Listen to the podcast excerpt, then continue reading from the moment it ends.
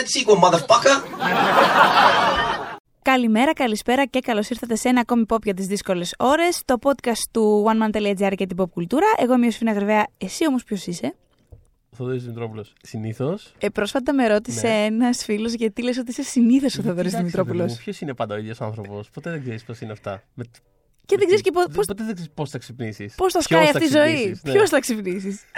Ε, σκεφτήκαμε λοιπόν ε, το εξής, επειδή κάνουμε όλο αυτό το πολύ μεγάλο και πολύ ωραίο κινηματογραφικό αφιέρωμα για τη χρονιά του 1999. ε, το οποίο μπορείτε να ακούσετε, έχουν ήδη βγει τα περισσότερα επεισόδια και θα συνεχίσετε να ακούτε και μέχρι τον Δεκέμβρη. Αν θέλετε. Τα βρίσκετε. Αν θέλετε, εντάξει, να, να μην το προτείνω. Ναι, είναι ναι. καλά. Έχουμε πολύ ωραίους καλεσμένους, Όχι, κουτσογιανόπουλους, όχι, γίνονται πάρα πολύ ιστορίες. Ε, ναι. Οπότε να τα ακούσετε. Αλλά επειδή δεν είχε μόνο καλό κινηματογράφο και σημαντικό κινηματογράφο εκείνη η χρονιά, αλλά και τηλεόραση, είπαμε να κάνουμε το δικό μας bottle episode. Να κάνουμε αυτό, ε. Μμμ. Μμμ. Ζωσιμία. Λοιπόν, να κάνουμε το. Ναι, μπράβο. Το ναι. αυτοτελέ one-off επεισόδιο για την τηλεόραση του 99. Την επόμενη εβδομάδα θα μπορέσετε να ακούσετε και ένα επεισόδιο για τη μουσική του 1999 που θα είναι αποκλειστικά αφιερωμένο στο Baby One More Time της Britney Spears. Αυτό δεν ξέρω αν το πάρουν στα σοβαρά, θα το κάνουμε γιατί μπορούμε. δεν ξέρω, τώρα μου ήρθε. Είναι η αλήθεια, Είναι δεν πάρα ξέρω. πολύ ωραία Πώς αυτή θα η το κάναμε; ιδέα. Εγώ Λοιπόν, θα ναι, το έκανα. Θα, θα το, το, το σημειώνουμε και πάμε παρακάτω. Θα ναι. το διαπιστώσετε, θα είναι στα προσεχώς. Θα το μάθουμε όλοι μαζί. Οπότε, ναι, θα μιλήσουμε για σειρές, κάποιες πάρα πολύ επιτυχημένες, κάποιες λιγότερο επιτυχημένες αλλά επιδραστικές με τον δικό τους τρόπο, Μμμ. που κλείνουν φέτος τα 20. Μμ. Και λέω να ξεκινήσουμε. Ναι, σαν- σαν, σαν teaser γενικότερα να πω ότι έχει πάρα πολύ ενδιαφέρον. Δηλαδή, το μεγάλο ενδιαφέρον της χρονιάς, όπως το κοιτάει κάποιος πολύ από πάνω, είναι ότι οι, οι τρεις πιο με διαφορά πιο σημαντικές σειρές που κάναν πρεμιέρα εκείνη τη χρονιά. Ε, μία ήταν ένα εντελώς αποτυχημένο dramedy της μίας σεζόν που είναι μια από τις πιο επιδραστικές σειρές στην ιστορία της τηλεόρασης, θα πω. Ε, Σίγουρα. μια καλωδιακή σειρά που άλλαξε την τηλεόραση και μια network, ένα δράμα παλαιά κοπή, ας πούμε, που ήταν η πιο επιτυχημένη εκείνη τη στιγμή από τις τρεις. Είναι πάρα πολύ διαφορετικές μεταξύ τους και γι' αυτό έχει και ενδιαφέρον ε, το overview ας πούμε, εκείνης της χρονιάς. Το 99 γενικά ήταν ένα σταυροδρόμι στην τηλεόραση και θα το, θα, θα το αναλύσουμε αυτό. Ξεκινάμε όμως με τον, τον Μπομπ το Σφουγγαράκη. Δεν είναι Νομίζω- μια από τις τρεις σειρές που ανέφερα. Δεν αλλά είναι μία από παρόλα αυτές. αυτά, Δεν είναι μία από αυτές, αλλά δεν μπορείς να πεις ότι δεν είναι και επιδραστικός και, Ναι. και ο Μπομπ. Ναι, ναι. Μάλιστα, πρόσφατα χάσαμε τον δημιουργό του. μμ, Πάρα, πάρα πολύ νέος κιόλας. Στίβεν, ε, θέλω να πω Hillenberg. Χίλενμπεργκ, σωστά; Ναι. Ωραία. Εμ, αυτό που. ε, εγώ να δηλώσω ότι δεν είμαι φαν που λέμε του Μπομπ Σφουγγαράκη με την έννοια ότι δεν ε, αναζητούσα να δω τα επεισόδια του όπως έχω κάνει με άλλες animated σειρές και, και μεγαλώντας και μέχρι σήμερα. Παρ' όλα αυτά, αυτό που εκτιμούσα πάρα πολύ ήταν ότι μ, επειδή κάπως διαχωρίζουμε το animation σε παιδικό, το κλασικό animation και το adult animation που ε, τα τελευταία χρόνια κιόλας μέσω του Netflix ειδικά έχει ανέβει και πολύ. Το Netflix έχει πολλές τέτοιες σειρές. μμμ. Εκτιμώ ότι ο Bob ήταν κάπου στη μέση. Δεν ήταν ούτε παιδικό με την κλασική έννοια, με την παραδοσιακή έννοια, ούτε όμως και το πιο πικρό, κοινικό πράγμα που έχουμε πια συνηθίσει ως adult animation. Ο- Είναι, έχει, και- έχει και από τα δύο στοιχεία. Ο, Μπομπ- ο Μπομπ έχει αυτό το φοβερό πράγμα που εκτός του ότι είναι στη μέση αυτού, αυτού που λες είναι ότι γενικότερα είναι, έχει και κάτι το εντελώς αχρονικό. Επειδή είναι απλά ένα Έχεις πολύ δίκιο. ένα παράλογο setting με παράλογους χαρακτήρες και καταστάσεις. Ε, και το αποτέλεσμα είναι ότι δεν δεν δεν γυρνάει ποτέ αυτό το πράγμα. Δηλαδή θα μπορούσε να είναι κάτι που έχει φτιαχτεί το 1920 ή κάτι που θα μπορούσε να φτιαχτεί και σε 40 χρόνια από τώρα, ξέρω εγώ. Δηλαδή δεν είναι, πετυχαίνοντάς το πολλές φορές σε επαναλήψεις ή τυχαία κλιπάκια, δεν έχει, κα, δεν, κάπως δεν έχει σημασία. Ναι, είναι δικό του κανένα. χωροχρόνο. Είναι, ένα- είναι ένα δικό του πράγμα τελείως. Και αυτό το κάνει να αντέχει ε, πάρα πολύ. Και επίσης να πω σε αυτό το σημείο ότι οι ελληνικές μεταγλωτήσεις είναι οριακά ακόμα καλύτερες και από το original προϊόν. Αυτό οποίο το, λέω έχω πάρα ακούσει. πολύ- το λέω, δεν το λέω ποτέ αυτό το πράγμα. Ε, αυτό το έχω ακούσει από τόσο κόσμο όμως. Ναι. Ε, ότι οι ελληνικές μεταγλωτήσεις είναι πάρα, πάρα πολύ καλές. Μία από, αυτές, ε, μία από αυτούς είναι και η συνάδελφός μας στην Αστάζια, η οποία κιόλας σταμάτησε να βλέπει όταν άλλαξαν τους ηθοποιούς. ναι, ναι, ναι. ναι, Τους ναι. αρχικούς. Ε, φοβερό, σπάνιο αυτό πράγματι. Μμ. Οπότε ναι, το shout-out στον Bob του Σφουγγαράκη νομίζω θα είναι πάντα in με έναν τρόπο. Είναι αυτό, ρε παιδί μου. Και, και αντέχει πολύ καλύτερα στον χρόνο από, ακόμα, ακόμα και από άλλες animation σειρές που ξεκίνησαν εκείνη τη χρόνια για όλους. Όπως το Family Guy για παράδειγμα, που είχε πολύ μεγάλο κοινό και πολύ μεγάλη επιτυχία κτλ. Είναι κάτι το οποίο. ε, Κάτι σαν το Bob αντέχει πολύ πιο. Δηλαδή, μπορείς να βάλεις να δεις τυχαία επεισόδια από όλο το run της σειράς, την πρώτη σεζόν, οπουδήποτε.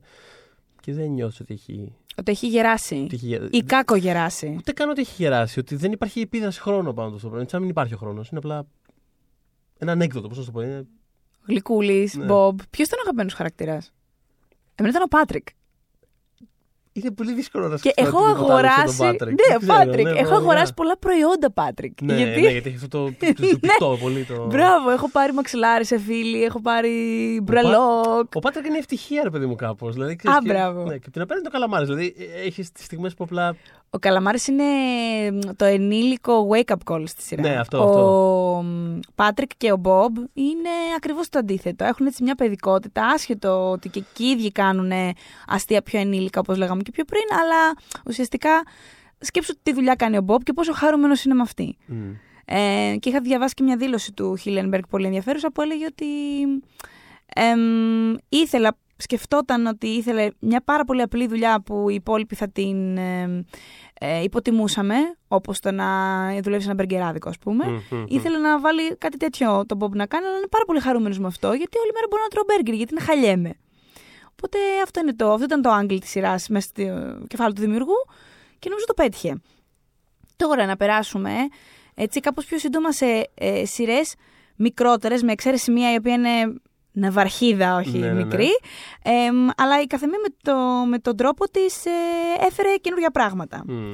Οπότε να ξεκινήσουμε με το αγαπημένο μου Roswell. Ναι. Αγαπημένο μας, γιατί και εσύ το αγαπάς. Το Νομίζω αγαπάω πόσες πάρα φορές το πολύ έχεις δει; Το έχω δει δύο φορές ολόκληρο. Το οποίο εντάξει δεν είναι και πάρα πολύ εύκολο. Είναι τρεις σεζόν. Δεν είναι όλες και πολύ καλές, αλλά τέλος πάντων Όχι. γενικότερα. ε, Πάντα, πάντα είχε κάτι πολύ γοητευτικό για μένα αυτή η σειρά. Δεν ξέρω. Και επίσης είναι και του δημιουργού του Jason Katims, ο οποίος αργότερα έκανε και το Friday Night Lights. Δηλαδή γενικότερα είναι Ναι, ναι. άνθρωπος που εκτιμούμε και στηρίζουμε. Πρωταγωνιστή η Siri Appleby που τη λατρεύω. Ε, Τώρα αυτόν τον καιρό κιόλας έχει, έχει κάνει comeback Έχει κάνει η, comeback κιόλας η με Siri. Unreal. Εμ, το Roswell έχει το, ένα concept το οποίο είναι πάρα πολύ εμ, χρησιμοποιημένο. Απλά έκανε το flip ότι αντί το κορίτσι το έφηβο να έχει ερωτευτεί έναν ε, ένα βαμπύρ, ε, να έχει ερωτευτεί έναν ξέρω εγώ, πάρα πολύ πλούσιο και αυτή να είναι φτωχή, οτιδήποτε, ερωτεύεται έναν εξωγήινο. Είναι σαν το Smallville, απλά από τη μεριά του κοριτσιού και όχι του Clark Kent. Όχι ότι ο Clark Kent δεν έχει ρόλο σε αυτή τη σειρά, αλλά θέλω να πω. Έχει, είναι πάρα πολύ ρομαντικό, έτσι, είναι πάρα πολύ αθώο, είναι παλιό WB Ναι. εμ, και έχει φτιάξει με έναν τρόπο, επειδή το WB έγινε στην πορεία το CW, βλέπετε Gossip Girl και και και και και. Και γενικά Ε, όλα αυτά τα σημερινά, τα, από Riverdale μέχρι δεν ξέρω, τη, τη Sabrina, τα, όλα, ο- και όλα του τα υπερηρωικά. Δηλαδή, Δεν το συζητώ. Το, Ε, το είναι- Flash, το Legends of Tomorrow, όλα αυτά, όλα, όλα, όλα αυτά τα πράγματα που πατάνε πάνω στη, στην, στην παράδοση του, του Roswell. Του Roswell ε, είναι το υπερφυσικό στοιχείο, το στοιχείο του σχολείου πάρα πολύ συχνά, εμ, πώς αυτά αλληλεπιδρούν και γενικότερα έχει μια ιδιοσυγκρασία πάρα πολύ... μ, Έχει μια αθωότητα, μια γλυκύτητα το Roswell. Α. Αυτό μου άρεσε πάρα πολύ σε αυτό και γι' αυτό Ναι, νομίζω ναι, ότι είχα εμ, και τώρα να το δει κάποιος θα το ευχαριστηθεί. Αλλά μιλώντας για το τώρα μπορεί να το δει κάποιος, το Roswell έχει reboot. Ξεκίνησε πέρσι. Εμ, λέγεται Roswell Mexico. Ε, είναι μια πιο ενήλικη εκδοχή του. Όχι ότι αυτό, δε- δε- όχι ότι αυτό σημαίνει ότι το original Roswell δεν ήταν άγκστη, τρομερά, κλάματα, φιλούρες δεξιά και αριστερά. Προφανώς ήταν. Ε, ναι, Ήταν τρομερό. Δηλαδή, ήταν, ήταν επειδή μου από εκείνες τις σειρές που πραγματικά ήταν. δεν ξέρω, πολύ απενοχοποιημένο το πόσο. Πόσο χόρνη ήταν όλη την ώρα αυτή, αυτή Ναι, η ναι, έφηβη. ναι, ναι, Δηλαδή, ναι. ο- ήταν πάρα πολύ. όλη την ώρα. όλη την, δηλαδή, ήταν πολύ ιδρωμένη. Πώς να το πω, ρε παιδί μου. Δηλαδή, είχε κάτι πάρα. Δηλαδή, το βλέπεις και ήταν, ένιωθες ένα, ένα νέφος. Πώς να το πω. Ήταν πολύ. Ε, αν σας ενδιαφέρει αυτό το στοιχείο στις σειρές σας, το Roswell Mexico έχει διατηρήσει Το έχει διατηρήσει. αναλύωτο αυτό το, αυτό το στοιχείο λοιπόν. Είναι όλοι πάρα πολύ δρομένοι παρότι μεγαλύτεροι ε, σε ηλικία. Και περνάμε στο Once and Again. Ε, να πω, ε, επειδή μιλάγαμε και για τα fantasy του, Του CW. του CW και του WB, να αναφέρω και το Angel που είναι το spin-off της, ε, της Buffy και από τα καλύτερα spin-off γενικότερα που έχουν υπάρξει στη Φήμες λένε ότι είναι καλύτερα από την Buffy. τηλεόραση. Ε, φήμες τώρα. εντάξει. Τι, εσύ, Ανάλογα τι, ποιος να ρωτήσει, δεν ξέρω. Εντάξει. Ε, τι υπάρχουν- θέση παίρνεις εσύ, Θοδωρή; Όχι, Ε, όχι. Η Buffy δεν, δεν, δεν, δεν αγγίζεται. Οκ. Το Angel έχει λιγότερα χαμηλά σημεία. Ωραία. αλλά έχει και λιγότερα high points. Είναι πολύ. Μμμ, Είναι, Η Buffy κορυφώνεται πιο συχνά και πιο καλά. είναι πιο πειραματική σειρά σε πολλά σημεία. Δηλαδή, δοκίμασε πάρα, πολύ, πιο, πάρα πολλά, πολύ περισσότερα πράγματα. Θα τα πούμε κάποια στιγμή πολύ πιο αναλυτικά αυτά τα πράγματα. Δηλαδή, Ναι, γιατί η Buffy για μένα είναι το work in progress μου. Ναι, Είμαι ναι, ακόμα ναι. στη δεύτερη σεζόν. και Bear για, with μένα me. είναι, και για μένα είναι η, η σειρά της ζωής μου βασικά. Μμ. Ε, αν δοκιμάσε πάρα πολλά πράγματα, εφήβρε και πάρα πολλά πράγματα τα οποία ακόμα συμβαίνουν στην τηλεόραση, στην ουσία. Και για να. Και όποτε πας να φτιάξεις ένα πράγμα το οποίο δεν είναι ακόμα χαρτογραφημένο, προφανώς θα πατήσεις και σε λάσπε, σε βάλτους. Δεν γίνεται αλλιώς. Ακριβώς. Οπότε η Buffy είναι πολύ inconsistent στα σειρά, αλλά αυτό είναι και το, το συναρπαστικό και το γοητευτικό πράγμα σε αυτήν. Το Angel. Εντάξει, πάλι άλλαζε πηγαίνοντας, αλλά κάπως σε πιο. συγκε- Δηλαδή, λες ότι α, η πρώτη σεζόν είναι εκεί που μοιάζει με το X-Files, η δεύτερη σεζόν είναι εκεί που μοιάζει με το Τάδε, η τέταρτη σεζόν είναι Ναι, ακολουθούσε εκεί που μια μοιάζει με το πεπατημένη. Alias, ας πούμε. Ναι, ακριβώς. Μμ. Ε, έχει φανταστικά πράγματα. Η πέμπτη σεζόν του Angel είναι αριστούργημα. Ε, σε κάθε περίπτωση, πολύ, πολύ καλή σειρά και πολύ καλή συνέχιση ας πούμε, ενός πράγματος το οποίο δεν φαίνονταν απαραίτητο ότι θα συνεχιστεί, ότι είχε απαραίτητα μυθολογία τόσο μεγάλη ώστε να έχει και spin-off σειρά. Ε, Τι έχεις να μου πεις για το Once and Again, το οποίο εμένα μου θυμίζει Το- και Παπακαλιάτη, μέχρι και εκεί, ας πούμε. σαφέστατα θυμίζει το Παπαγαλιάτη. Το, το Once and Again ε, είναι σειρά δημιουργία των Edward Zwick και Marshall Herskovitz που είχαν κάνει και το 30 Something. Είναι από τους αρκετά σημαντικούς showrunners ε, δραματικών σειρών ε, στα τέλη, ας πούμε, το, εκεί στα 90s. Ε, όπου το... Δεν είναι ότι ας πούμε, είχε κερδίσει κάποια, κάποιο ξέρεις, σε σερή βραβείων ή κάτι τέτοιο. Απλά είχε το πολύ ενδιαφέρον ε, gimmick, ας πούμε, ότι ε, υπήρχαν κάποια μικρά ε, σημεία συνεντεύξεων, κατά κάποιο τρόπο, των, των χαρακτήρων, τα οποία ήταν σε ασπρόμαυρο, τα οποία ήταν πεταμένα μέσα στη διάρκεια του επεισοδίου. Σαν οι χαρακτήρες να μιλάνε, να, να βγαίνουν κάπως μέσα από τη σειρά και να σχολιάζουν κάπως το ότι συμβαίνει. Το οποίο είναι ένα τέχνασμα το οποίο είναι αρκετά διαδεδομένο πλέον στην τηλεόραση, από το Office ειδικά για μετά. Ναι, ναι, ναι. Ακόμα και όταν δεν είναι σαφές ότι κάνουν αυτό το πράγμα, κάπως σπάει με πολύ μεγάλη ευκολία ο τέταρτο τείχο πλέον και δεν είναι και ζήτημα όταν συμβαίνει. Όχι, το έχουμε συνηθίσει. Κάποτε έβλεπε documentary και έλεγε. Εμένα με είχε ξενήσει την πρώτη φορά που είδα documentary. Mm. Είπα, Όπα, τ- τώρα τι γίνεται, μου μιλάνε. ναι, ναι, ναι. Αλλά ναι, πια είναι πάρα πολύ διαδεδομένο. Και φτάνουμε στο Family Feud, το οποίο καλά κρατεί. Ε, ε, είχε πάει πρόσφατα η οικογένεια Καρντάσιαν κιόλας. Πρόσφατα, σαν να λέμε πέρσι, νομίζω. Ναι. Είχε πάει και με τον Κάνιε πρέπει να ήταν. Όλο Αχα, μαζί το πολύ φαμιλό ωραία. αυτό. Πρέπει να περάσει φανταστικά. Που είναι κόντρες. Οι κόντρες βασικά. μμ. Και επίσης την ίδια χρονιά ξεκίνησε και το. στην Αμερική τουλάχιστον, γιατί ήταν βασισμένο σε, αγγλική, σε αγγλικό κόνσεπτ. Το οποίο λέγεται εκατομμυριούχος. Δηλαδή ήταν μια χρονιά που ακόμα και, στο, ακόμα και στο θέμα των τηλεπαιχνιδιών Ναι, ναι, ναι. Ήταν Είχαμε δύο- πολύ, πολύ χαρακτηριστική και μάλιστα στο oneman.gr θα, θα βρείτε quiz ε, με τις ε, 10 ερωτήσεις που κέρδισαν τελικά το εκατομμύριο. Τα 50 Το εκατομμύρια είχα βασικά. πορεία πάντα. Ναι, ε, έχω βάλει γιατί θέλω να σας καταστρέψω, είναι πάρα πολύ δύσκολο το quiz, ε, τις τελευταίες ερωτήσεις που θα κέρδιζαν ή όχι το εκατομμύριο. Τα εκατομμύρια. Έχω, ε, μ- μη έχω μείνει εγώ, θα πάρει ένα εκατομμύριο μόνο αυτός Ναι. ο οποίο κερδίσει. Είναι πάρα πολύ δύσκολο, αλλά. Ε, ξέρω εγώ, προσπαθήστε το. Μπορεί στο μυαλό σας να κερδίσετε 50 εκατομμύρια και δεν ξέρω τι. Ε, Ωραία. ζει ακόμα η σειρά σε χώρες. Ναι, ναι, ναι. ναι. οπότε μιλώντας για ναυαρχίδες, πάμε στην μεγαλύτερη αυτή τη στιγμή στην Αμερική. Το Law and Order Special, special συγγνώμη, Special. Victims, special Victims Unit, θα το λέμε για συντομία SVU για να μην τρελαθώ. Μμμ. Εμ, φέτος θα κάνει την 21η σεζόν του. Εμ, το Law and Order, η μαμά σειρά έφτασε τις 20, όπως και το Gunsmoke.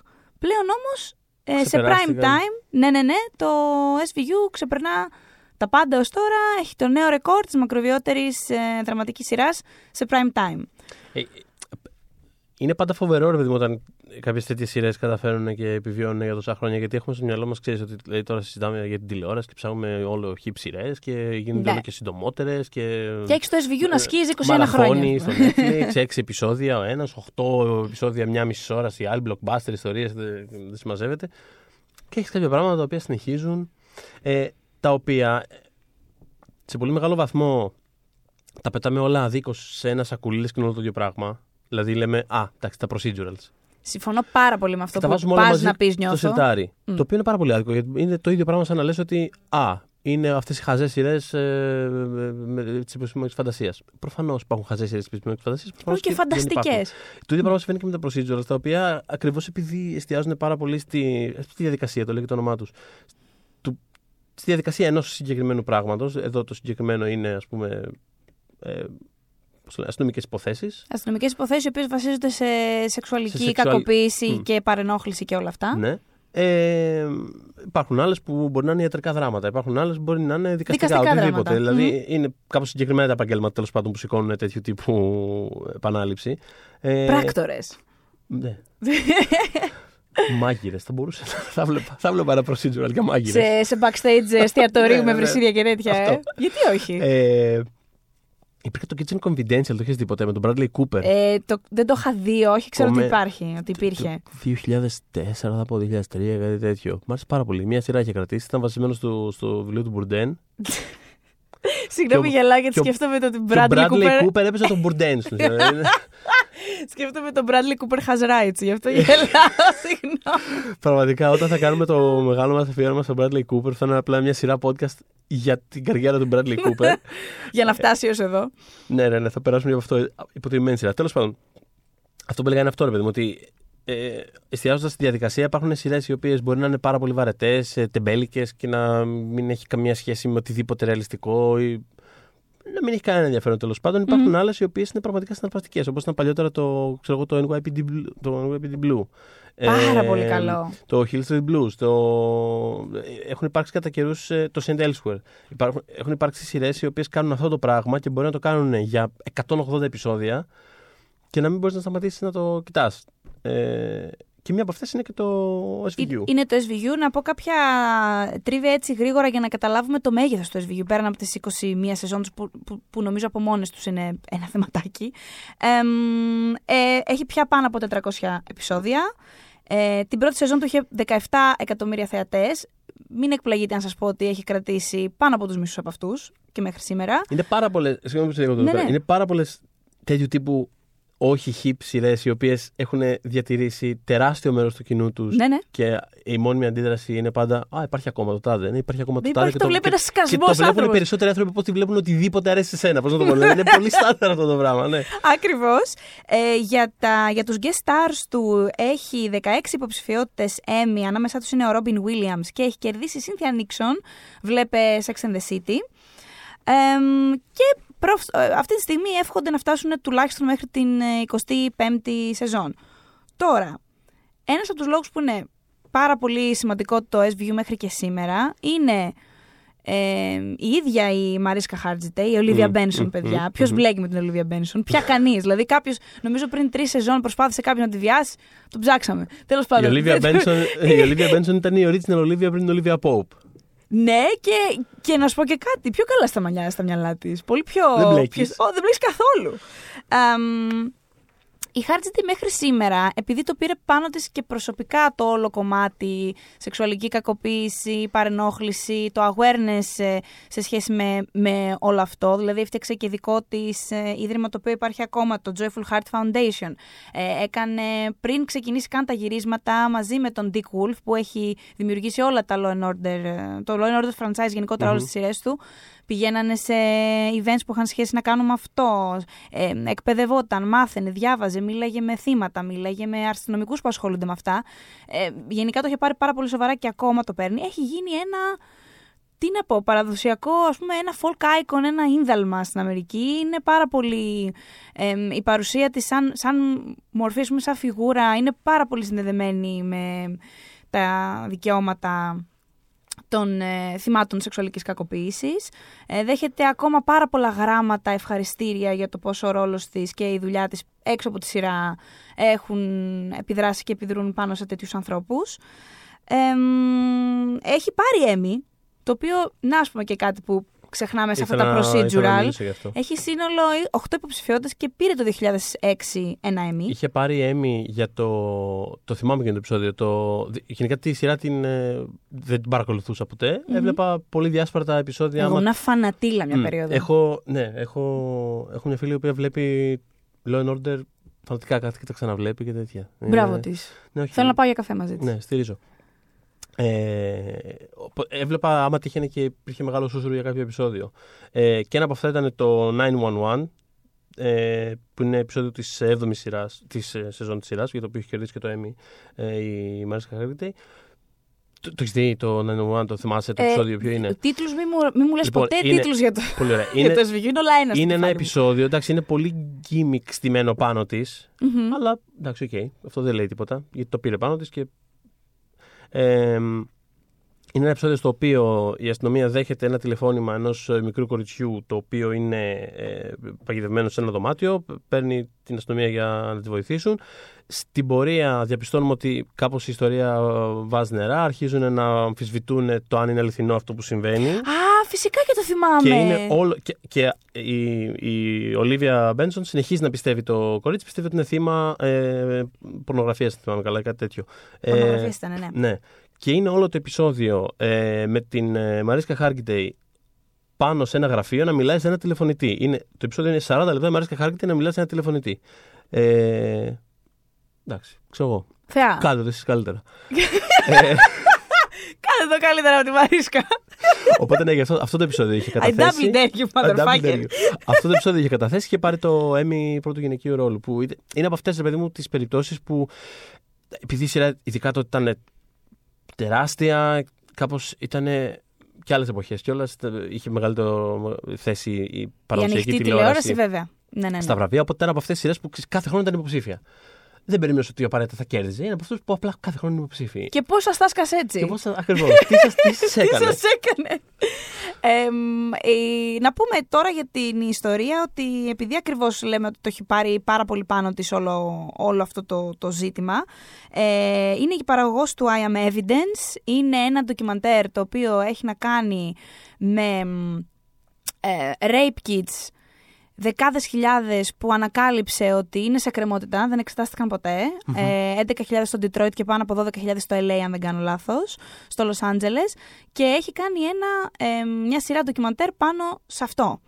Ε, πραγματικά αυτό που λέμε στα ελληνικά βάζει τα λεφτά της εκεί που είναι το στόμα της. Ε, μ, υπάρχει λόγος που είναι τόσο πια εικόνικη η Olivia Benson. Δεν μπορούμε βέβαια να μην αναφέρουμε καθόλου τον Κρίστοφερ Μελώνη, παιδιά, ο οποίος ήταν ο Έλιοτ Στέιπ. Με αυτόν και αν δεν έμπλεκες όταν ήταν στη σειρά, έφτασε μέχρι τη 12η σεζόν, αν δεν κάνω λάθος. Όταν του είχα μιλήσει πέρσι, ε, γιατί είχαμε κάνει συνέντευξη για τη σειρά. Για τη- το Happy. Για το Happy τον είχα ρωτήσει αν θα επέστρεφε στο Ναι. SVU και μου είχε πει αν ήταν ε, ε, η, πε- η περίσταση και το κείμενο καλό με πάρα πολύ μεγάλη μου χαρά. Μμμ. Ε, μου λέει με ρωτάνε πάρα πολύ συχνά, πάντα λέω ναι, τύπου call me. Δηλαδή, ναι, απλά Πείτε μου. ε, πεί- πείτε μου και εγώ θα έρθω. Εμ, τώρα, η, η θέση του SVU σήμερα, νομίζω είναι φοβερό το πως, να, κάποια πράγματα τα οποία είναι διαχρονικά, αλλά ξαφνικά θυμόμαστε ότι συμβαίνουν, όπως έχει γίνει τώρα με το MeToo που Μμμ. ε, έχουν ανοίξει όλες αυτές οι πληγές και ανακαλύπτει κόσμος ότι οι γυναίκες, φυσικά και οι άντρες, αλλά δυσανάλογα περισσότερο οι γυναίκες, ε, υφίστανται όλη αυτή την κατάσταση. Ε, το SVU αντίστοιχα ε, αποκτά Έχει ε, πατήσει πάρα πολύ σε αυτό. ναι, γιατί αυτό Μμμ. κάνει όλα τα χρόνια, με αυτά Ναι, τα ναι. θύματα ασχολείται. Μάλιστα, εκτιμώ πάρα πολύ ότι με τα χρόνια έχουν αρχίσει να απομακρύνονται και τώρα είπε μάλιστα ο, ο, ο showrunner, εμ, θέλω να θυμηθώ το όνομά του, ο Warren Light, μπράβο, εμ, ο- που επέστρεψε μετά από τρία χρόνια στη σειρά, είχε φύγει, ε, επέστρεψε στα χρόνια που έλειπε, έγινε όλο αυτός ο χαμός με το MeToo και τώρα ξαναγυρνά. Ε, έχει, θέλει να απομακρυνθεί ακόμα περισσότερο από επεισόδια όπου το θύμα είναι νεκρό, θέλει να ασχοληθεί περισσότερο με survivors δηλαδή. Μμμ, μμμ. Εμ, και στον, ε, στη, στη φετινή πρεμιέρα της 21ης σεζόν θα δούμε τον ε, Ian McShane σε ένα ρόλο τύπου Harvey Weinstein. Έτσι. Δεν είχα ιδέα, ψήθηκα πάρα πολύ. Τέλεια. Αυτό, αυτό ήθελα. Ήμουν σίγουρη ότι θα έλεγα Ian McShane και κάποιος στο σύμπαν αυτό θα Τι έλεγε. είναι κάποιος στο σύμπαν, αυτό θα έλεγε; Ο, Σι- ο Ian McShane στο, Και τι στο δεν έχουμε δει, SVU. Ian Ναι, McShane; φυσικά. Ναι, φυσικά. Εμ, οπότε, ε, SVU, παιδιά, αυτοί θέλουν 25 σεζόν. Εγώ το βλέπω και 30. Η Hardjet έχει πει όποτε θέλετε, εγώ είμαι εδώ. Μμ. Οπότε έχουμε πολύ μέλλον μπροστά μας. Και πάμε. Αυτό είναι φυσικά ένα podcast λοιπόν για το ε, franchise Law and Order. Θα περάσουμε, θα περάσουμε τώρα στο criminal intent. Και στο Criminal Minds, τέλος πάντων. Ε, όχι, είχαν κάνει μια αποτυχία. Ποιο ήταν το αποτυχημένο τους, το πολύ όμως αποτυχημένο, γιατί κι άλλα έχουν σταματήσει. Δεν Το, θυμάμαι. αυτό που ήταν για το ηλεκτρονικό έγκλημα, μου διαφεύγει τώρα αυτή τη στιγμή. Ω, ω, ω, ναι, ναι, ναι. Αλλά αυτό Έπαιζε- δεν τους πήγε δεν καλά έπαιζε ο James καθόλου. Vanderbeek αυτό. Φυσικά. Το έχουν ονειρευτεί αυτό. Όχι, δεν το έχεις ονειρευτεί, έχει συμβεί. Ναι, ναι, ναι. Beverly Hills, ολόκληρη περίοδο. Όχι, όχι ποιος. Τέλος πάντων, ναι, να το ψάξω. Ε, αλλά... α- αυτό ήταν το, αυτό που λέμε πάτωσε, μόνο αυτό το, Μμ. τι- την πάτησε Έπαιζε έτσι. η Πατρίσια Αρκέτς αυτό. Θα σε γελάσω και δεν θέλω. Νομίζω όχι. Όχι. Νομίζω η Αρ- Πατρίσια Αρκέτ είχε άλλη σειρά που είχε να κάνει με, με Μμ, οκ. ιντερνετικό Ωραία, έγκλημα. Φανταστικά. Ε, οπότε πάμε σε τρεις σειρές, αυτές που σας έκανε το teaser ο Θοδωρής πιο πριν, Μμ. που είναι οι πιο χαρακτηριστικές της χρονιάς σίγουρα. Ναι. Ε... Ωραία, λοιπόν, πώς να το πιάσουμε; Ας ξεκινήσουμε, ας πούμε, το... ας μιλήσουμε για το... λίγο για το Σοπράνο. Ε, Το παιδιά, οποίο ξεκίνησε μεγάλη τον, ε, έκπληξη ότι το Σοπράνο πρέπει να τον- αναφερθεί όταν μιλάς για το 99. Ήταν το Γενάρη του 99, αν θυμάμαι καλά. Σωστά θυμάσαι. Και είναι η... είναι η σειρά στην οποία ουσιαστικά ρε παιδί μου βασίστηκε μετά το... η λεγόμενη χρυσή εποχή της τηλεόρασης. Ήταν η, η σειρά που ήρθε ε, και ε, μέσα από το, της συχνότητα του HBO ε, και σταδιακά ε, κέρδισε... Δεν είναι, μόνο, δεν είναι τόσο ότι κέρδισε βραβεία, γιατί βραβεία κέρδισε τόσες και τόσες σειρές έχουν κερδίσει. Ε, είναι ότι προσέλκυσε την προσοχή και της κριτικής και του κοινού με έναν τρόπο διαφορετικό από αυτό που είχαμε συνηθίσει τα προηγούμενα χρόνια. Δεν είναι η πρώτη σειρά που ε, έβαλε κάποιες πιο ας πούμε, κινηματογραφικές, πιο ε, τέτοια στοιχεία τέλος πάντων Μμμ. στον τρόπο που, που γραφόταν και που γυριζόταν. Ε, έχουν υπάρξει προηγουμένως ακόμα και τα X-Files. Γενικότερα υπάρχουν πάρα πολλές σειρές που δεν ε, τους αποδίδεται ο ρόλος που έχουν παίξει. Όπως και το NYPD Blue που ανέφερα πριν από λίγο. Ε, αλλά είναι μια σειρά η οποία εκμεταλλευόμενη και το γεγονός ότι παίζονταν σε καλωδιακό κανάλι, που σημαίνει είχε λιγότερα επεισόδια, ήταν πιο, πιο focus ότι από τον Γενάρη μέχρι το Μάρτι θα έχουμε αυτά τα 12 επεισόδια. Ναι, ναι, ναι. Ε, αυτό το πράγμα θα γυριστεί σε κάποια φάση μόνο του και θα παιχτεί μετά ε, χωρίς διακοπές, χωρίς ε, στο 7ο επεισόδιο να διαπιστώνουμε ότι αυτός ο χαρακτήρας αρέσει στο κοινό, άρα θα τον αλλάξουμε. Ακριβώς. Και Ήταν γενικότερα ένα πιο ε, ε, πώς το- ολοκληρωμένο καλλιτεχνικό όραμα. οτιδήποτε είναι και έτσι μικρότερο με την έννοια που το λες εσύ και έχει έτσι μια essence ε, exclusivity, έχει, θα πετύχει λίγο παραπάνω τουλάχιστον στο κομμάτι της κριτικής συνήθως. Μμ, μμ. Είχε αυτό το Ε, αβαντάζ. ισχύει, ισχύει. Ε, είχε... Κέρδισε... 21 Emmy Ναι. συνολικά. Δεν το λες και άσχημα. Ναι. Εμ, ήταν η αρχή της χρυσής εποχής, που βέβαια τώρα ζούμε υποτίθεται τη δεύτερη χρυσή εποχή. Απλά επειδή το λέγαμε χρυσή εποχή για αρκετά χρόνια, πάμε να το πούμε Pick TV πια για να γίνει αυτός ο διαχωρισμός. Ναι, ναι, όχι, είναι άλλο. Είναι Μμ. τελείως άλλη, άλλη ποιότητα. Όχι, ποιότητα εννοώ ξέρεις, σαν με την έννοια του, του, του χαρακτηριστικού. Ε, Είναι άλλη η υφή τέλος πάντων της τωρινής ε, εποχής. Καμία σχέση. Γιατί τότε ήταν αυτό καθαρά, ήταν. Πώς να το πω, ήταν αυτές οι 8 σειρές, παιδί μου. Και ήταν κάπως ότι πέφτουμε πάνω και βλέπουμε όλοι. Το, είναι το Σοπράνο, Αυτές, το βέβαια. Deadwood, το Wire. Μμ. Αυτό ήταν κάπως. Ε, τώρα είναι μια άλλη κατάσταση που μπορεί να μην- τρεις διαφορετικοί άνθρωποι που βλέπουν πάρα πολύ τηλεόραση να μιλήσουν μεταξύ τους και να βλέπουν 15 εντελώς διαφορετικές σειρές. ναι, ναι. Είναι ναι. εντελώς άλλη κατάσταση. Ε, αλλά ναι, το Σοπράνο ήταν η αρχή της ε, χρυσής εποχής.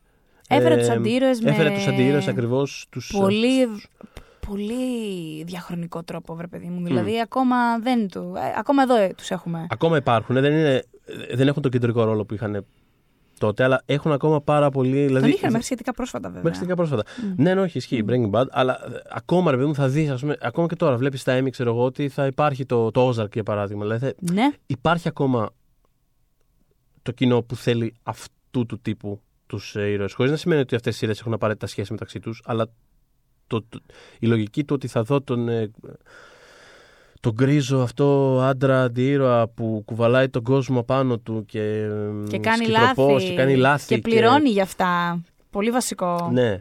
Ε, υπάρχει ακόμα πάρα πολύ. Έχουμε περάσει. Ε, είχαμε τον, ε, τον Ισοπράνο, μετά είχαμε τον. Ε, όχι μετά χρονικά, αλλά στην πορεία τέλος πάντων. Είχαμε τον Don Draper του, στο Ακριβώς. Mad Men. Το The Ε, Wire ολόκληρο σαν... Το, εντάξει, το The Wire πες ήταν και πιο, κι- πολύ πιο κοινωνική, ας πούμε. Χαρτογραφούσε πολύ ευρύτερα για να πεις ότι είχε έναν. Δεν είχε έναν, όχι. Ήταν Αλλά είχε πολύ- πάρα πολλούς όμως, όχι Ναι. γκρίζους. Είχε το, υπήρχε ο Vic Mackey του The Shield σε άλλη προσέγγιση. Αυτό είναι πιο λίγο οριακά υπερορικό σε σημεία. Ε, τα World Wide του Breaking Bad. Έχουμε πάρα Μμμ. πολλούς που αργότερα ακολουθούν. Αλλά όλα αυτά είναι διαφορετικά πράγματα μεταξύ τους. Το Σοπράνο κάπως κατά λάθος πήγε σε αυτό το πράγμα, θεωρώ. Γιατί είναι άλλο. Δεν ξεκίνησε αυτός να κάνει μια σειρά απαραίτητα για ε, αυτό το πράγμα όπως το έχουμε στο μυαλό μας σήμερα. Όχι, ούτε καν. Ο άνθρωπος κιόλα στο μεταξύ δεν ήθελε να κάνει καν τηλεόραση, ο David Chase. Ε, ήθελε πάρα πολύ να κάνει κινηματογράφο. Την τηλεόραση την είχε στο μυαλό του σαν κάτι υποδέστερο, την είχε συνδέσει με, ξέρεις, ε, δείπνο μπροστά σε ένα κουτί. Ναι, ναι. Δεν το είχε στο μυαλό του. Ναι, το, το μεγάλο παιχνίδι αυτό ήταν ο κινηματογράφος. Ε, κυριολεκτικά τίποτα δεν έπαιρνε το πράσινο φως από αυτά που έγραφε για τον Ναι. κινηματογράφο.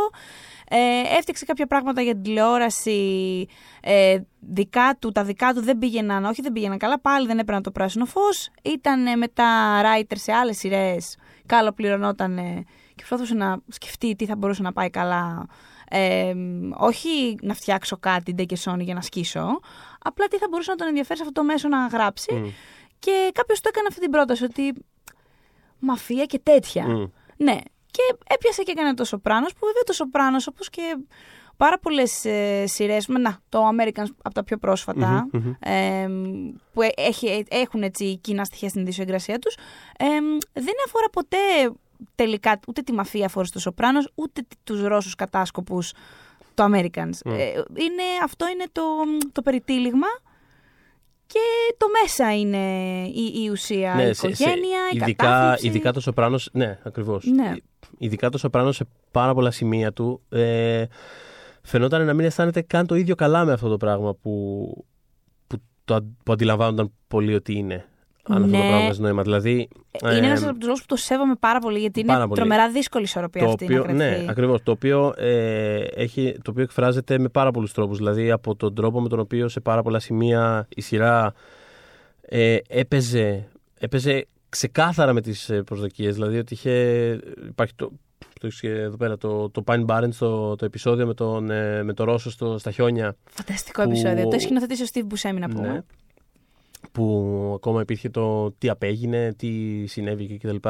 Που είναι, είναι ένα πράγμα ξεκάθαρα φτιαγμένο για να παίξει με το κοινό. Ε, μέχρι τον τρόπο που τα φινάλε των σεζόν των Σοπράνος παραδοσιακά ήταν εντελώς χαμηλών τόνων και εντελώς εσωτερικά.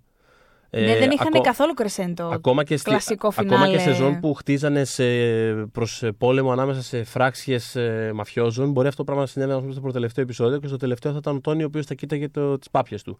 Game Ε, of Thrones δηλαδή. Στο πρώτο τελευταίο γίνεται ο χαμός. Μετά πάτησε το HBO πάρα πολύ πάνω σε αυτό το, ε, Το τη, format, τη ας δομή, πούμε. το format. Μμμ. Πάρα πάρα πολύ και σχεδόν όλες οι σειρές μετά οι μεγάλες ακολουθούσαν αυτή τη, τη λογική. Ε, μέχρι η σημεία που μοιάζει να βγαίνει εντελώς έξω από τον εαυτό της η σειρά και να σχολιάζει την ύπαρξή της. Είναι Το, το ίδιο του στο φινάλε που έχει συζητηθεί πάρα πολύ. Ε, σημεία που μπορεί να συμβαίνει ας πούμε δράση και εμείς αντί να βλέπουμε τη δράση να βλέπουμε αυτούς που κοιτάνε τη δράση σαν να Ναι, σου ναι. λέει η σειρά σαν να σου δίνει τον εαυτό σου και να λέει κοίτα με τι ασχολείσαι. Τέλος πάντων, Έχει πολύ ενδιαφέροντα πράγματα μέσα. Ε, Νομίζω ότι έχει λίγο παραγνωριστεί παρότι όλοι λέμε ναι, το Σοπράνο ήταν κοινωνική σάτυρα.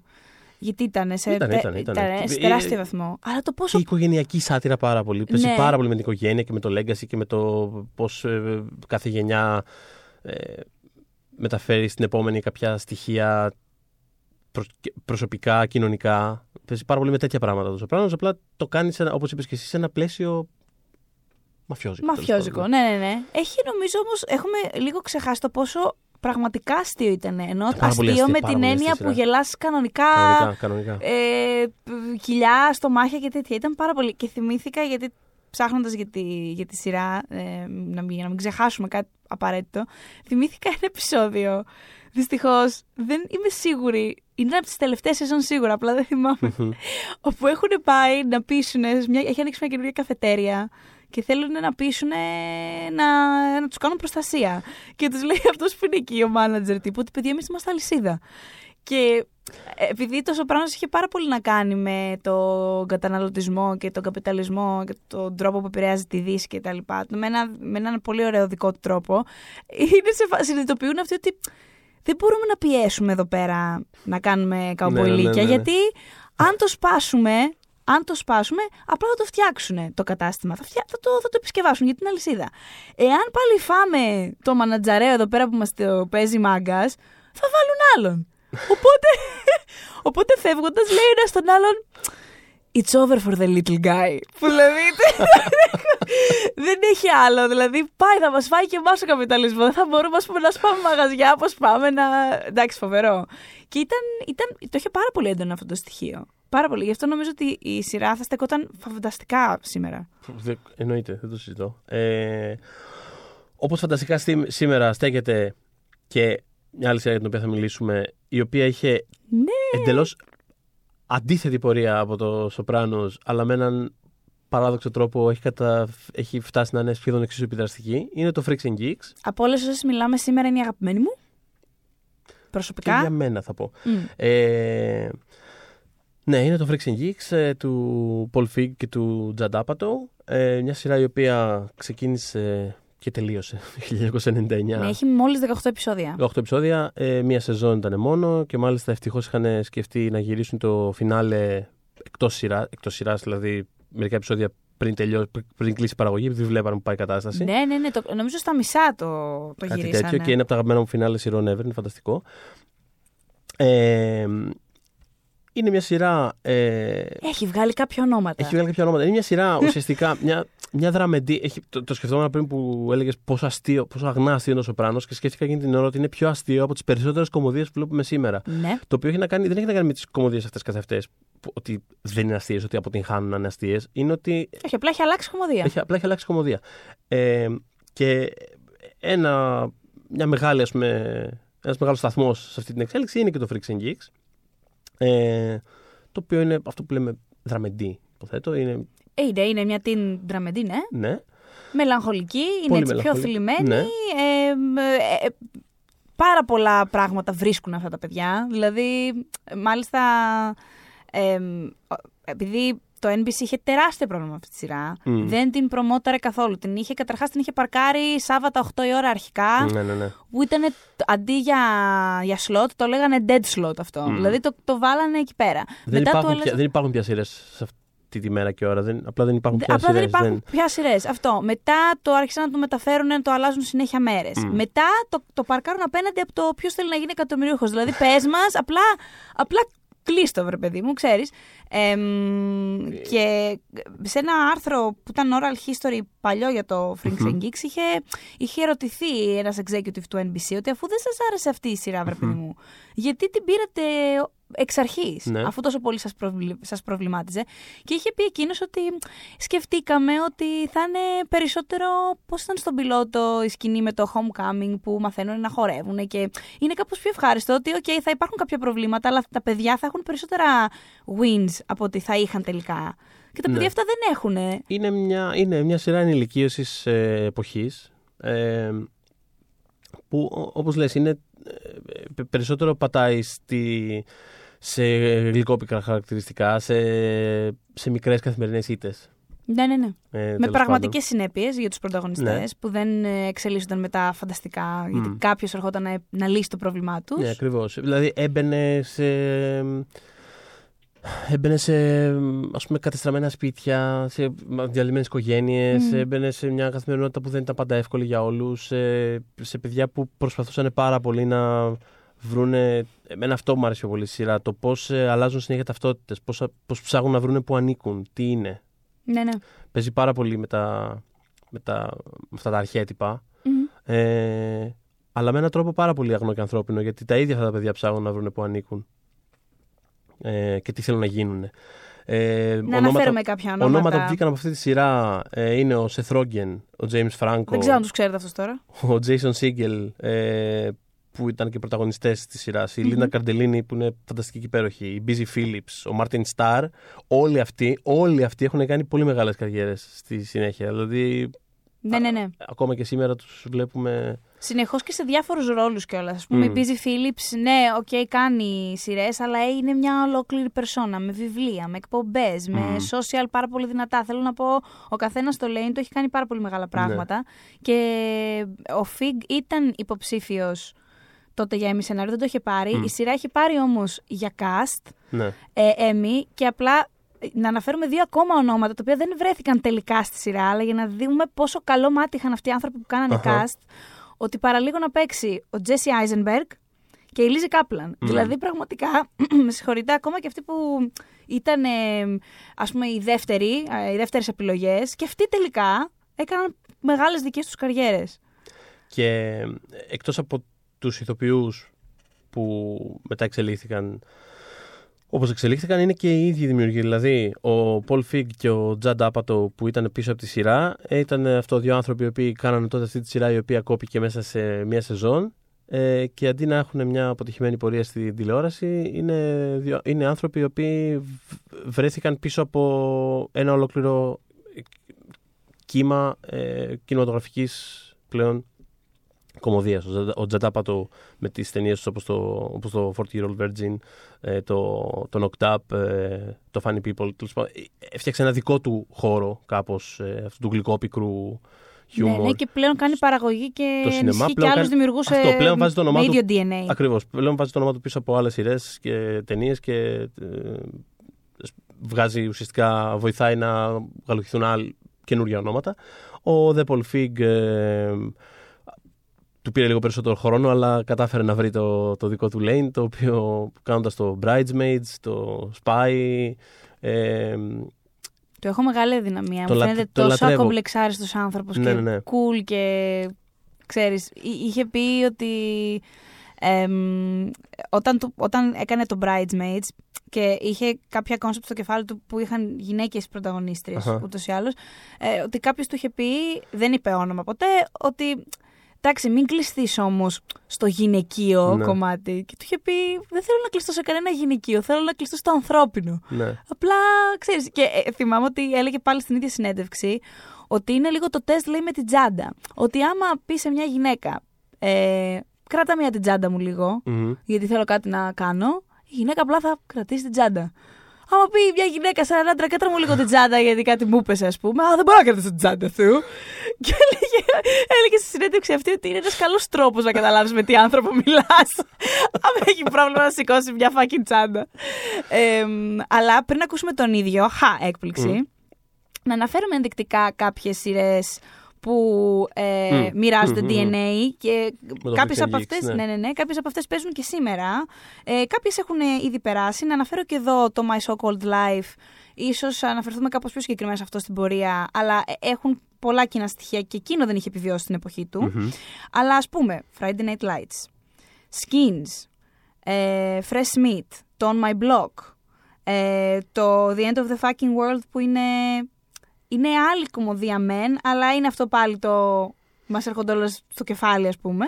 Ε, και το Pen 15, το οποίο φέτος κιόλας έχει και υποψηφιότητε στα Emmy που δεν τις ναι, περιμέναμε. Ναι, το περιμέναμε. Ε, πολύ ευχάριστες. Οπότε η μισή η... τηλεόραση ε, σήμερα, η κομμωδία τουλάχιστον, είναι πολύ ευθέως επηρεασμένη. Πατάει πάρα το... πολύ σε αυτό το πράγμα και πριν από μερικά χρόνια όταν ε, είχε γυρίσει το, το Ghostbusters ε, ο Paul Fig ε, του είχα πάρει συνέντευξη για την ταινία, κατά βάση, αλλά δεν μπορούσα να αντισταθώ και ήθελα να μιλήσουμε λίγο για το Freaks and Geeks.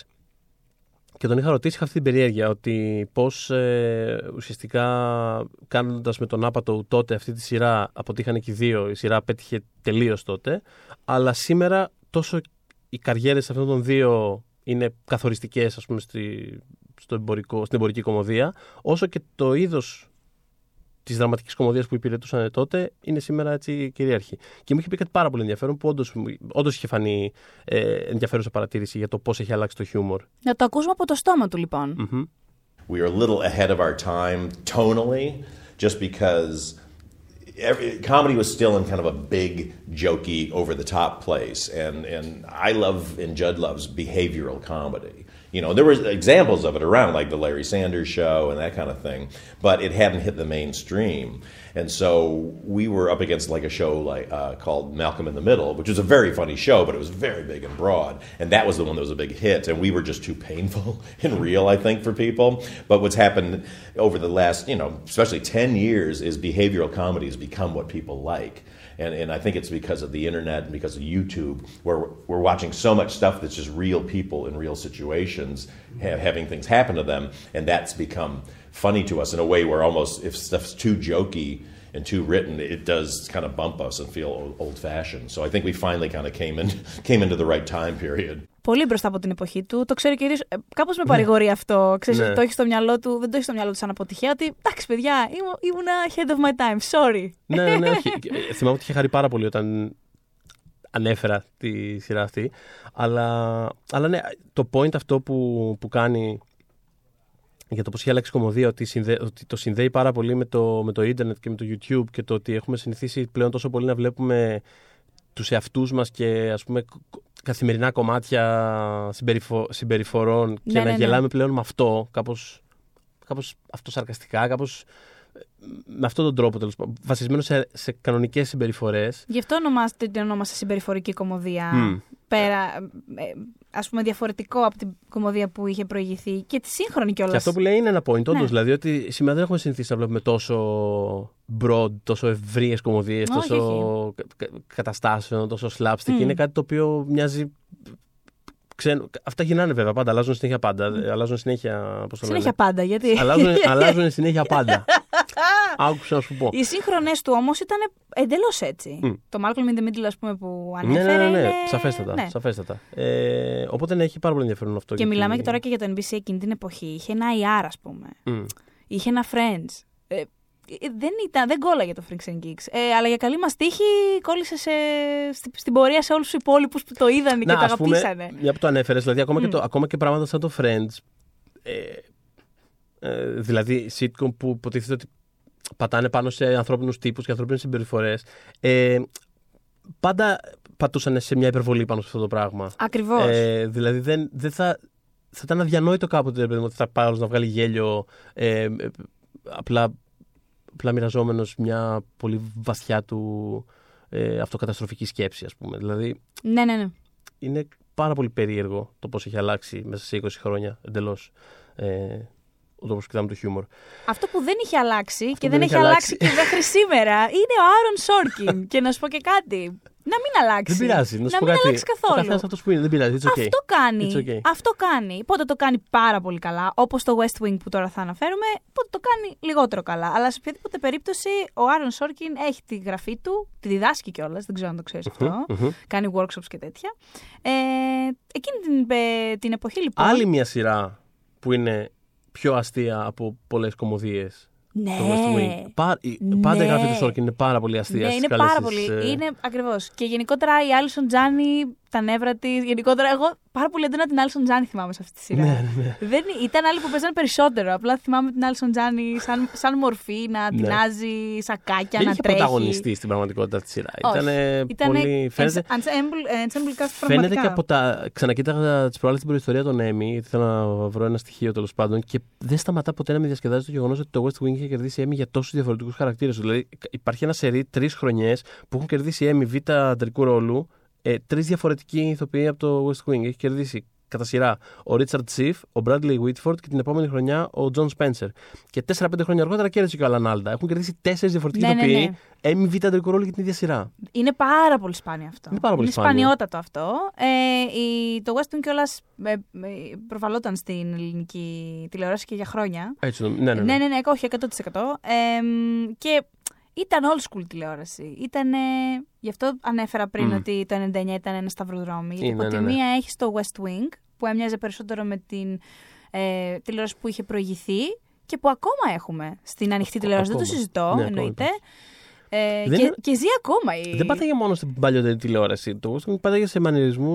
Ο Σόρκιν γενικότερα έχει πολύ μεγάλες επιρροές από Screwball ή από, Hollywood, από 50s Hollywood. Δηλαδή έχει, πατάει σε πολλά πράγματα τα οποία δεν προέρχονται Sonic and Day από, τη, από την τηλεόραση. Γι αυτό, γι' αυτό και πιστεύω ότι έκανε τη διαφορά. Γι' αυτό και πιστεύω ότι είχε τόσο μεγάλη επιτυχία. Γιατί αισθητικά ε, είχε είχε κάποια άλλα στοιχεία και κινηματογραφικά και θεατρικά. Δηλαδή είχε, ήταν και το χαρακτηριστικό αυτό το, το walk and talk που απλά. Ναι, φουλ. Είχες χαρακτήρε που απλά περπατάγανε σε διαδρόμους και μιλάγανε στα μάτια. Δηλαδή, είχε, Η πά- Άλισον Τζάνι. είχε πάρα πολλά ενδιαφέροντα στοιχεία και αισθητικά και οπτικά και ρυθμικά που δεν ήταν ε, απαραίτητο ότι άμα σου λέγανε α, μια σειρά για την καθημερινότητα του Λευκού Οίκου, θα φανταζόσουν αυτό το πράγμα Sonic and Day. Ήταν πολύ περίεργο σαν. ε, Ναι, ναι, ναι. Άσχετο που είχε επιτυχία και τώρα θεωρούμε δεδομένο, ήταν πολύ περίεργη σαν προσέγγιση ότι το έκανε έτσι όπως το έκανε. Και είχε όλα αυτά τα, αυτές τις ρομαντικές πλοκές και είχε αυτά τα, τα, τα μελώτα ανθρωπιστικά τα οποία στο, στο ενδιάμεσο πέταγε και κάτι ε, εντελώς σκρούμπολ κομικά, εντελώς φαρσικά πράγματα. Είχε, ήταν πολύ περίεργος συνδυασμός και ήταν πολύ περίεργο το ότι πέτυχε αυτό το πράγμα. Το πέτυχε. Και αυτό που, που έκανε τότε και κάνει ακόμα είναι να, να πιάνει κάποιες έννοιες, ας πούμε, που για να τις καταλάβεις καλά χρειάζεσαι ένα, ξέρω εγώ, Μμ. δίπλωμα, ένα Μμ. μεταπτυχιακό στην κοινωνιολογία. Αλλά ο τρόπος που το πακετάρει, και αυτό θέλει να κάνει ο Σόρκιν, το, το δηλώνει πάρα πολύ ε, έτσι αβίαστα, θέλει να δίνει με πιο απλό τρόπο ε, πιο σύνθετες ιδέες στο κοινό του γιατί δεν θέλει να το υποτιμάει ότι α, δεν θα το καταλάβει αν ξαφνικά δεν είσαι πολύ sci major ας πούμε και Ναι, ο, Σο- ο Σόρκιν έχει πάρα πολύ αυτό. το- Έχει, έχει, είναι πολύ ενδιαφέρον αυτό που είχε ο Σόρκιν. Είναι, είναι ελιτιστής και το λέει πολύ περήφανα, είναι full. αλλά με έναν. Πώς να το πω, είναι, είναι πολύ περίεργο. Έχει ένα πολύ ρομαντικό τρόπο να βλέπει τον ελιτισμό. Δηλαδή, να το θέσω έτσι, εν πάση περιπτώσει. Δηλαδή, είναι ότι τύπου. Πε- πολύ περήφανα. Ε, πάμε όλοι μαζί να γίνουμε ελιτιστέ. Έχει, ένα- έχει Αυτό μια τέτοιου ακριβώς. τύπου Μπορούμε να προσέγγιση. το μοιραστούμε Μπορούμε- όλοι. Αυτό, μπορούμε, Αυτό. μπορούμε όλοι μαζί να είμαστε έτσι. Μπορούμε- Μπορούμε όλοι να είμαστε ελιτιστέ Ναι, και να αποκτήσουμε γνώσεις. Γιατί, ας πούμε, να μην ξέρει. Και το network το είχε πάρα πολύ έντονα αυτό. Μμ. Δηλαδή, είχε πολύ απανοτή πληροφορία, αλλά με έναν Μμ. τρόπο που ε, ήταν εύπεπτος. εμένα μ' αρέσει το West Wing γιατί είναι ρομαντικό. Αυτό που, Είναι, που είναι- είπες. είναι πάρα έχει πολύ. μια έτσι πολύ ειλικρή, είναι πάρα πολύ earnest σαν, σαν σενάριο. Το έχει πάρα πολύ αυτό. Ε, και επειδή, ξέρεις, για πάρα πολλά χρόνια φάγαμε πάρα πολύ αντίρο ηλίκη, Μμμ. το οποίο το αγαπώ και θα το αγαπώ, έτσι, και το διαβάζω και το βλέπω και τα πάντα. Αλλά κάπου, ας πούμε, ε, ήσουν και απλοϊκός αν σ' άρεσε και μια, μια σειρά σαν το West Wing, ενώ σε αυτή, την, ε, σε αυτή τη λογική, όχι σαν να, να μοιάζει με το West Wing συγκεκριμένα. Ε, μου έχει αρέσει που, έχουν, ε, επιστρέ, που έχει επιστρέψει και λίγο ε, μια σειρά, ας πούμε, που εμένα, ας πούμε, το Good Doctor δεν με τρελαίνει. Αλλά δεν με χαλάει που έχει επιτυχία. γε- Που έχει έναν actually πολύ καλό άνθρωπο να προσπαθεί να βοηθά καλούς ανθρώπους. Δηλαδή. Ένα καλό άνθρωπο που είναι καλός και Ναι. στη δουλειά του. ναι, ας και- πούμε, α- άλλη μια σειρά που δεν με τρελαίνει και είναι υπέρ επιτυχημένη. Το This Is Us. Ναι. Δεν με τρελαίνει γιατί εντάξει, ίσως παρά είναι μελός στον τρόπο του για, για τα γούστα μου. Αλλά μου αρέσει που έχει πετύχει. Κατάλαβες, δηλαδή κάπου ε, νιώθα ότι αν ας πούμε δεν ε, κοιμάσαι με Νόλαν, ξυπνάς με Νόλαν, δεν μπορείς να δεν έχεις χώρο στο You can sit with us.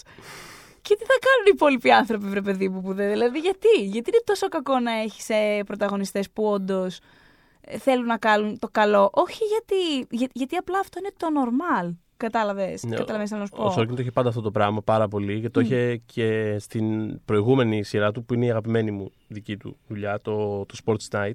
Μμμ.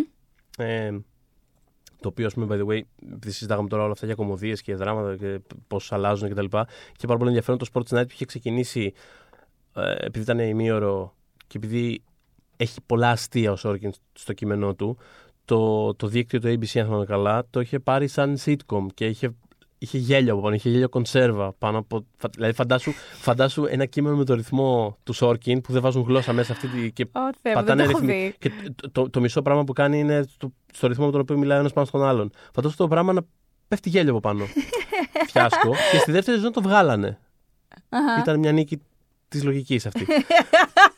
ε, Της λογικής. αλλά το είχε πάντα, πο- πάρα πολύ αυτό το πράγμα, ρε παιδί μου. Το ότι ξέρεις, χαρακτήρες που πιστεύουν πάρα πολύ σε ένα ιδανικό και δηλαδή είχε, μπορεί να έχει το Sports, το sports Night ήταν για μια εκπομπή τύπου Αθλητική Κυριακή. Ε, σου λέω τώρα. Ε, που όμως δεν ασχολιόντουσαν όλη την ώρα με το, με, ξέρω εγώ, το, το LeBron James και με τον, ε, τον Ολυμπιακό. Ξέρω εγώ, αλλά Ναι. Μπορεί να κάνει μια εκπομπή για έναν ριβάτη που θέλει να ανέβει το Κιλιμάντζαρο ή για κάτι ταινίστες που. ξέρεις, Δηλαδή, πράγματα που δεν θα φτιάχνει. Πράγματα που φτιάχνει μάλλον κάποιος ο οποίος δεν ξέρει όντως πώς λειτουργεί αυτό το πράγμα για το οποίο μιλάει, όπως και στο West Wing. Και ο τρόπος που πέτυχαν, ο λόγος που πέτυχαν αυτές τις σειρές, τέλος πάντων αισθητικά, πα περιπτώσει, είναι ότι το πιστεύω αυτό το πράγμα, ότι δεν ξέρει γιατί μιλάει. Γιατί όταν έκανε σειρά για κάτι που ξέρει γιατί μιλάει, το Studio 60 on the Sunset Trip, αυτό α, ήταν οριακά, οριακά καταστροφικό. Έπαιρνε Ναι, αυτό ναι, ναι. πάρα πολύ σοβαρά και κάπως αναλωνόταν σε κάτι λεπτομέρειες που δεν αφορούσαν κανέναν. Το West Wing και το Sports Night, επειδή ήταν φτιαγμένα από την πλευρά του απ' έξω, ότι εγώ ιδεαλιστικά θα προσεγγίσω κάτι που δεν ξέρω απαραίτητα πώς λειτουργεί, δεν ξέρω ποιοι είναι οι συμβασμοί που πρέπει να Αλλά γίνουν εγώ μέσα θέλω να στο το πράγμα. φανταστώ έτσι. Θέλω να το φανταστώ έτσι. Θέλω να φανταστώ ότι οι άνθρωποι που φτιάχνουν μια δημοφιλή εκπομπή μαζική ε, για αθλητικού περιεχομένου θα αφιερώσουν μια ολόκληρη εκπομπή στον άλλον ο οποίος θέλει να ανέβει το. Έτρεξε ένα μαραθώνιο και έπεσε στα γόνατα πριν, ε, 100 μέτρα πριν τελειώσει. Ξέρω. Ε, Τον τέτοια είχαν πράγματα. ρωτήσει για τον πρόεδρο της Αμερικής, τον δικό του πρόεδρο της αμερικη Μμμ. ας πούμε, το πώς αισθάνεται που ο δικός του ήταν πρότυπο σε σχέση Ο με. Τζετ Μπάρτλετ του. ε, σε σχέση με αυτούς που πραγματικά υπάρχουν Μμμ. ε, και έχουν υπάρξει και ήταν πάρα πολύ, δηλαδή, η απάντηση του ήταν ας πούμε, δεν τη θυμάμαι ακριβώς, αλλά ήταν στο στυλ ότι, ο- ότι, ήταν, ότι είναι κακό που έγραψε έναν actual καλό άνθρωπο Μμ. να είναι πρόεδρος Αμερικής. Αυτό δεν πρέπει να είναι το, αυτό δεν πρέπει να θέλουμε. αυτό δεν περιμένουμε ότι θα είναι αυτός που... Δηλαδή, α, γι' αυτό το στηρίζω. Εγώ τη στηρίζω αυτή την τηλεόραση. Δεν μου κάνει πάντα σε όλες τις βερσιόν της, Μμ. αλλά θέλω να υπάρχει. Μμ.